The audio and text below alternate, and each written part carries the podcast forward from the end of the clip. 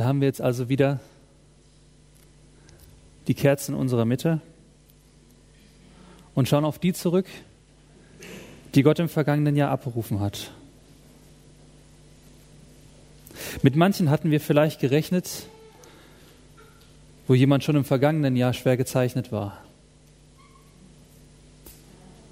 wo der Tod fast wie eine Erlösung erschien. Bei anderen aber haben wir vor einem Jahr noch große gemeinsame Pläne gehabt, was wir mit dieser Person noch Schönes unternehmen wollten.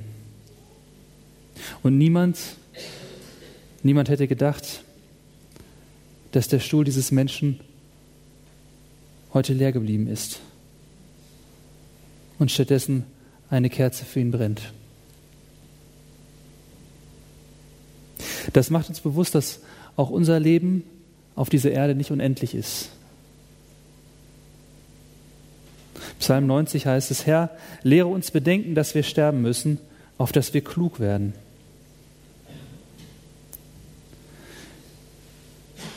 Ein schwerer, aber ein wichtiger, kluger Gedanke, weil er uns dazu zwingt, bewusster zu leben. Dass es klug ist, für die Zeiten abnehmender Kräfte und auch des Sterbens vorzusorgen.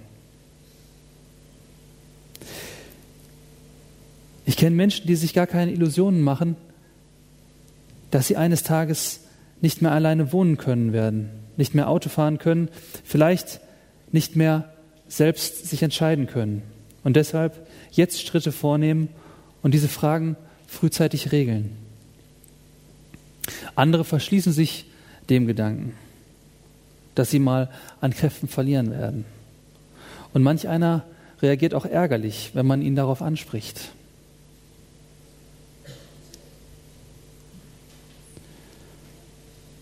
Und bevor man selbst und die Angehörigen davon überrascht wird, wenn es dann plötzlich über einen hereinbricht und Entscheidungen ganz abrupt getroffen und Lösungen gefunden werden müssen. Ist es gut, sich dann auch an so einem Sonntag einmal darüber Gedanken zu machen? Es ist klug zu wissen, dass unser Zeitbudget nicht unendlich ist. Und nicht nur unser Tod setzt uns ja eine Grenze, sondern auch, wenn wir in andere Lebensumstände hineinkommen. Wenn die Schulzeit endet, das Studium, Beruf, unsere Zeit in der Familie oder auch unser selbstbestimmtes Leben. Damit wir Zeit nicht verschwenden, ist es wichtig zu überlegen, was möchte ich tun? Gibt es Menschen, denen Sie, denen du noch nie Danke gesagt hast und das aber eigentlich schon immer tun wolltest?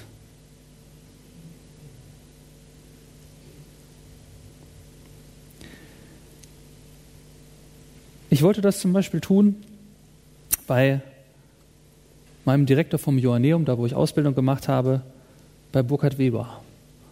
Und ich habe es immer wieder vor mir aufgeschoben, er war schwer krank. Und glücklicherweise war dann irgendwann so eine Unruhe da, dass ich gedacht habe, so jetzt setze ich mich hin und jetzt mache ich das. Und ich bin froh, dass ihn der Brief dann noch ja, zwei Monate ungefähr vor seinem Tod erreicht hat. Gibt es Erlebnisse, die sie, die du immer wieder aufschiebst, weil sie gerade nicht in den Zeitplan passen? Dann ist es wichtig zu sagen, an so einem Tag, ja, dann will ich mir diese Dinge jetzt mal endlich einplanen. Gibt es Menschen, mit denen du dich versöhnen möchtest? Dass wir solche Dinge eben nicht unendlich aufschieben. Oder gibt es eine Sache, die du lassen möchtest? Auch da zu sehen, es ist an der Zeit, Dinge anzugehen. Es ist klug zu wissen, dass unser Leben auf der Erde endlich ist. Und dass auch unsere Probleme, unsere Sorgen und unsere Fragen nicht für ewig unbeantwortet bleiben werden. Und dass auch Krankheit, dass auch Leid mal ein Ende haben wird. Wir haben es eben gehört in der Schriftlesung. Und Jesus hat es auch gesagt, dass er wiederkommt und setzt, setzt allem Leid ein Ende. Und das können wir heute am Ewigkeitssonntag feiern, dass das so ist. Klar, im Moment unseres Todes ist für uns persönlich so das Ende der Zeit da. Aber es gibt eben auch diesen Schlusspunkt für die ganze Welt. Aber wann kommt sie denn? Warum lässt sich Gott dabei so viel Zeit? Eine Verheißung, die schon 2000 Jahre gilt, dass Jesus wiederkommt. Wie lange schiebt er diesen Zeitpunkt denn noch auf? Wir sind nicht die Ersten, die sich das fragen. Auch in der Bibel kamen diese Fragen schon auf. Nach der ersten, zweiten Generation von Christen. Dazu ein Predigtext aus 2. Petrus 3, die Verse 8 bis 13. Eines freilich dürft ihr nicht vergessen, liebe Freunde. Für den Tag, für den Herrn ist ein Tag wie tausend Jahre. Und tausend Jahre sind für ihn wie ein Tag. Es ist also keineswegs so, dass der Herr die Erfüllung seiner Zusage hinauszögert, wie einige denken. Was sie für ein Hinauszögern halten, ist in Wirklichkeit ein Ausdruck seiner Geduld mit euch. Denn er möchte nicht, dass irgendjemand verloren geht, er möchte vielmehr, dass alle zu ihm umkehren. Trotzdem, der Tag des Herrn wird kommen und er kommt so unerwartet wie ein Dieb. An jedem Tag wird der Himmel mit gewaltigem Krachen vergehen. Die Gestirne werden im Feuer verglühen und über die Erde und alles, was auf ihr getan wurde, wird das Urteil gesprochen werden. Wenn das alles auf diese Weise vergeht, wie wichtig ist es da, dass ihr ein durch und durch geheiligtes Leben führt? Ein Leben in der Ehrfurcht vor Gott. Wartet auf den großen Tag Gottes. Verhaltet euch so, dass er bald anbrechen kann. Sein Kommen bedeutet zwar, dass der Himmel in Brand geraten und vergehen wird und dass die Gestirne im Feuer zerschmelzen. Doch wir warten auf den neuen Himmel und die neue Erde, die Gott versprochen hat. Die neue Welt, in der Gerechtigkeit regiert.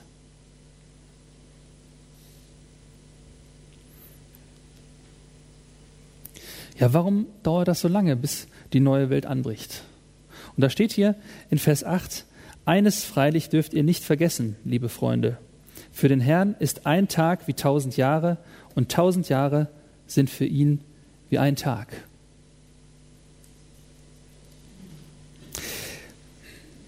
Ich muss zugeben, so ganz zufrieden stellt mich diese Antwort hier an der Stelle nicht. Aber ich finde den Hinweis total wertvoll. Gottes Zeitrechnung ist offensichtlich völlig anders. Also nicht nur, dass man jetzt einsetzen könnte, 2000 Jahre sind für ihn wie zwei Tage, wenn man das jetzt einfach mal so stumpf in eine mathematische Formel einsetzen würde, sondern auch für den Herrn ist ein Tag, ein menschlicher Tag wie tausend Jahre. Also das heißt, die Zeitmaßstäbe Gottes sind insgesamt völlig andere. Und es gibt in der Bibel im Griechischen zwei Begriffe für Zeit. Da ist einmal Chronos, das ist die Zeit, die abläuft, kontinuierlich, die man mit einem äh, Chronometer messen kann, einer Uhr, und die sich in Rhythmen von Tag und Nacht, Monat und Jahr einteilen lässt. Und dann gibt es eben auch auf der anderen Seite den Kairos den ganz bestimmten Zeitpunkt, den Tag oder der Moment, der eine Bedeutung hat wie tausend Jahre. Und vielleicht kennst du das aus deinem Leben. Tage, die eine Bedeutung hatten, die dein ganzes Leben verändert haben. Zum Positiven oder zum Negativen. Und diese Momente die gibt es hier auch bei Gott.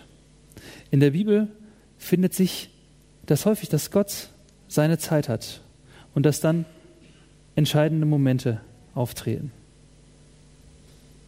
Wir haben jetzt zum Beispiel die Abraham-Reihe gehabt und da war es so, dass über Jahrzehnte hinweg der Abraham eine Verheißung hatte, aber die Zeit war noch nicht erfüllt, sozusagen. Und dann endlich, nach vielen, vielen, vielen Jahren war es endlich soweit. Und bei Jesus war es ja ähnlich. 30 Jahre lang hat Jesus eigentlich nichts Besonderes gemacht. Er war als Zimmermann aktiv und hat ein recht normales Leben geführt.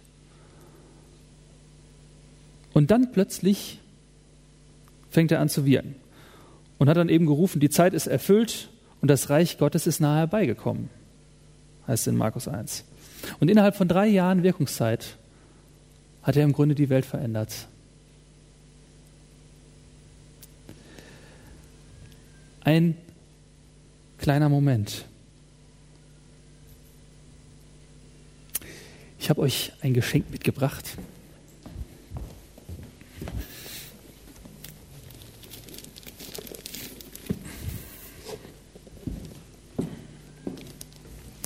Ein Präsent sozusagen.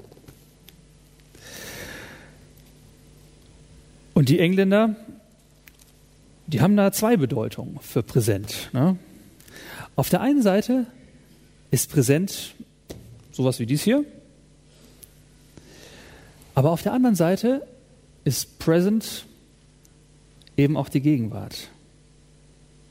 Und die Gegenwart ist so ein Geschenk Gottes, die wir gestalten dürfen.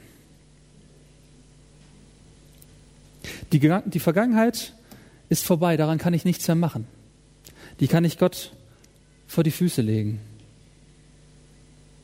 Und die Zukunft, die weiß auch nur Gott. Aber die Gegenwart, das ist ein Geschenk, das Gott mir in die Hände legt und die ich gestalten darf. Und ich finde, dass das Zeit ein Geschenk ist, dass Zeit Gnade ist. Das kommt auch hier aus dem Predigtext in Vers 9 hervor. Es ist also keineswegs so, dass der Herr die Erfüllung seiner Zusage hinauszögert, wie einige denken. Was sie für ein Hinauszögern halten, ist in Wirklichkeit ein Ausdruck seiner Geduld mit euch. Ist in Wirklichkeit ein Geschenk.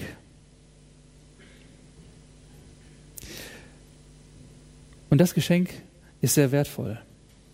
Das Leben ist endlich und die Zeit ist damit unheimlich kostbar. Und Gott schenkt uns durch seine Geduld diese Zeit. Und was soll ich, was darf ich jetzt mit diesem Geschenk machen? Wie möchtest du deine Gegenwart gestalten? Wie möchtest du deine Zeit füllen? Und dazu gibt es im Text drei Hinweise.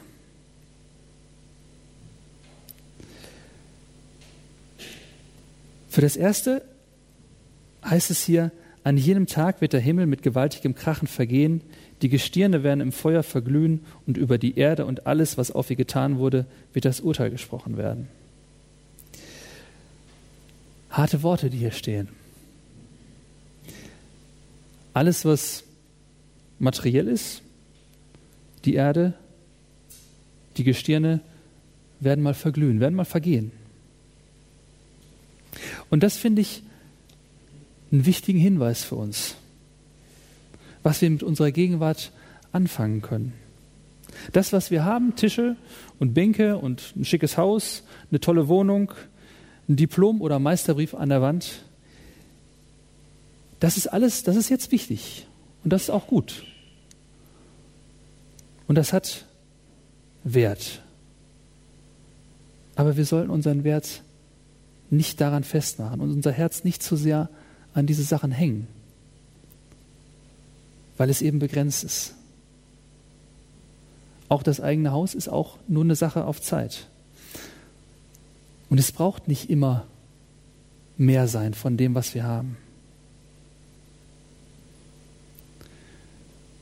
Und dazu überlegen, wo, wo ist es dran, meine Zeit hinein zu investieren? In Dinge, oder in Beziehungen, in Gemeinde, in Menschen, die es brauchen. Der zweite Hinweis aus dem Text ist hier dieser Teil, wo es heißt, dass Zeit Ausdruck seiner Geduld ist mit euch. Denn er möchte nicht, dass irgendjemand verloren geht. Er möchte vielmehr, dass alle zu ihm umkehren. Also es gibt so einen ja, Kairos, einen Zeitpunkt, wo Gott mir deutlich macht, ich habe dich lieb. Ich will für dich da sein. Ich will für dich einstehen. Möchtest du mein Kind sein? Und das ist die wichtigste Beziehung in unserem Leben, die Beziehung zu Gott. Weil das ist die Beziehung, die da ist, wenn wir geboren werden und die auch da sein wird, wenn wir sterben und darüber hinaus.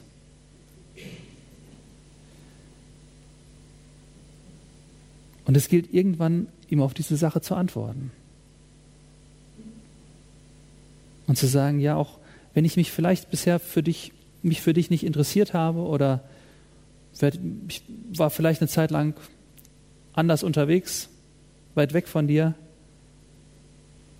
zu antworten und zu sagen, ja, nimm du meine Vergangenheit, meine Schuld, meine Fehler und helf mir in der Gegenwart, meine Gegenwart zu gestalten und zeig mir die Zukunft. Für mich dahin.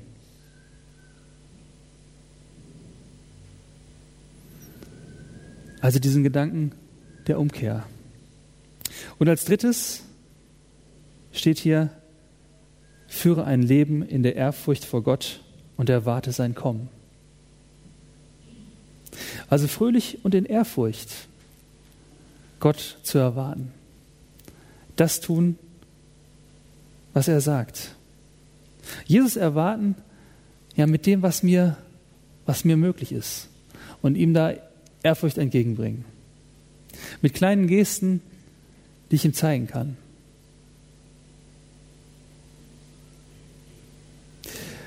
Ein kleines Mädchen kommt nach dem Gottesdienst, hat im Kindergottesdienst auch so davon gehört, dass Jesus wiederkommt. Und ähm, fragt dann äh, so die Mutter, Mami, glaubst du, dass Jesus wiederkommt?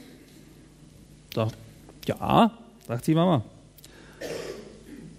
Dieses Jahr? Ja, vielleicht. Heute? Ja, vielleicht. In ein paar Minuten? Ja. Kannst du mir noch mal die Haare kämmen? Also so eine kleine Geste, wo das Kind gesagt hat, ich möchte Jesus Ehrfurcht entgegenbringen. Was ist deine Geste? Was passt zu dir? Wie möchtest du Jesus Ehrfurcht entgegenbringen?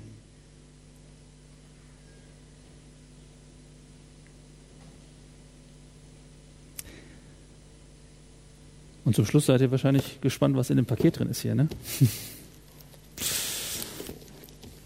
ja, ich natürlich auch, ne? Ist wie Weihnachten heute.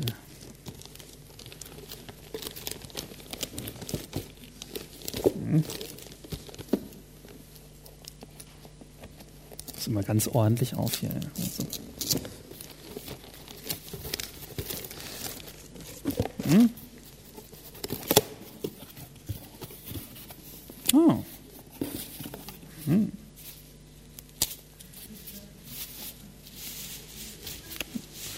wir mal gebrauchen. Ne? Jetzt November.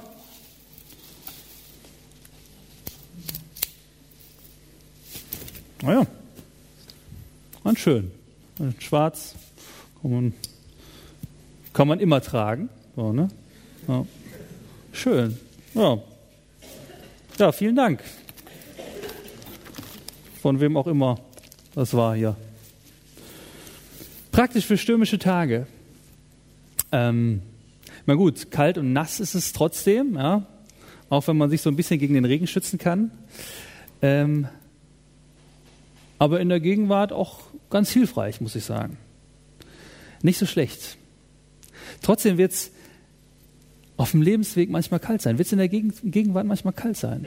Kalt und nass und stürmisch. Und das ist manchmal nicht schön, damit durchs Leben zu laufen. Und gerade im November werden wir sicherlich einige Tage auch von dieser Sorte haben. Aber ich finde, November ist auch immer diese Zeit, und jetzt gerade die Adventszeit, die jetzt kommt, wo ich mich immer freue, wenn ich nach Hause komme. Und wenn ich weiß, ja, ich gehe jetzt in der Gegenwart, gehe ich manchmal durch stürmische Zeiten und gehe ich durch Kälte, durch Nässe, durch Wind und Regen. Aber ich weiß, dass ich ein schönes, schönes Zuhause habe. Und ich glaube, das dürfen wir im, im Leben auch wissen. Dass wir bei Gott ein gutes Zuhause haben dürfen, auf das wir zugehen. Und dann kann man auch, wenn es im November kalt und nass und wenn es im Leben kalt und nass ist, kann man trotzdem mit Trost weiterziehen. Und muss man ja nicht stehen bleiben, sondern, sondern wissen, da gehe ich hin, da wo es gut ist. Und ich darf diesen Weg mit Jesus zusammen gehen. Zum Vater nach Hause zum neuen Himmel, zu einer neuen Erde. Ich möchte beten.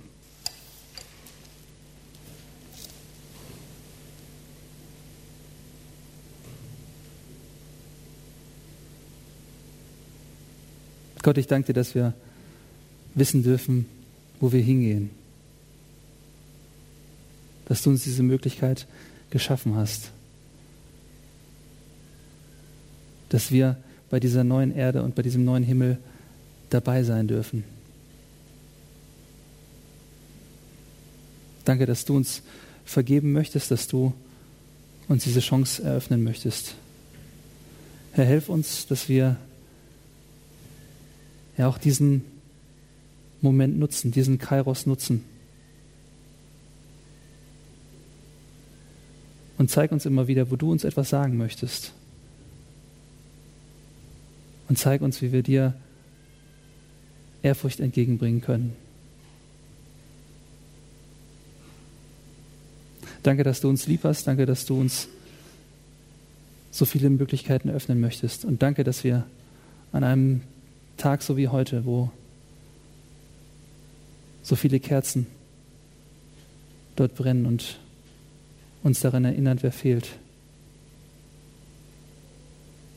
dass wir wegen dir Hoffnung haben dürfen.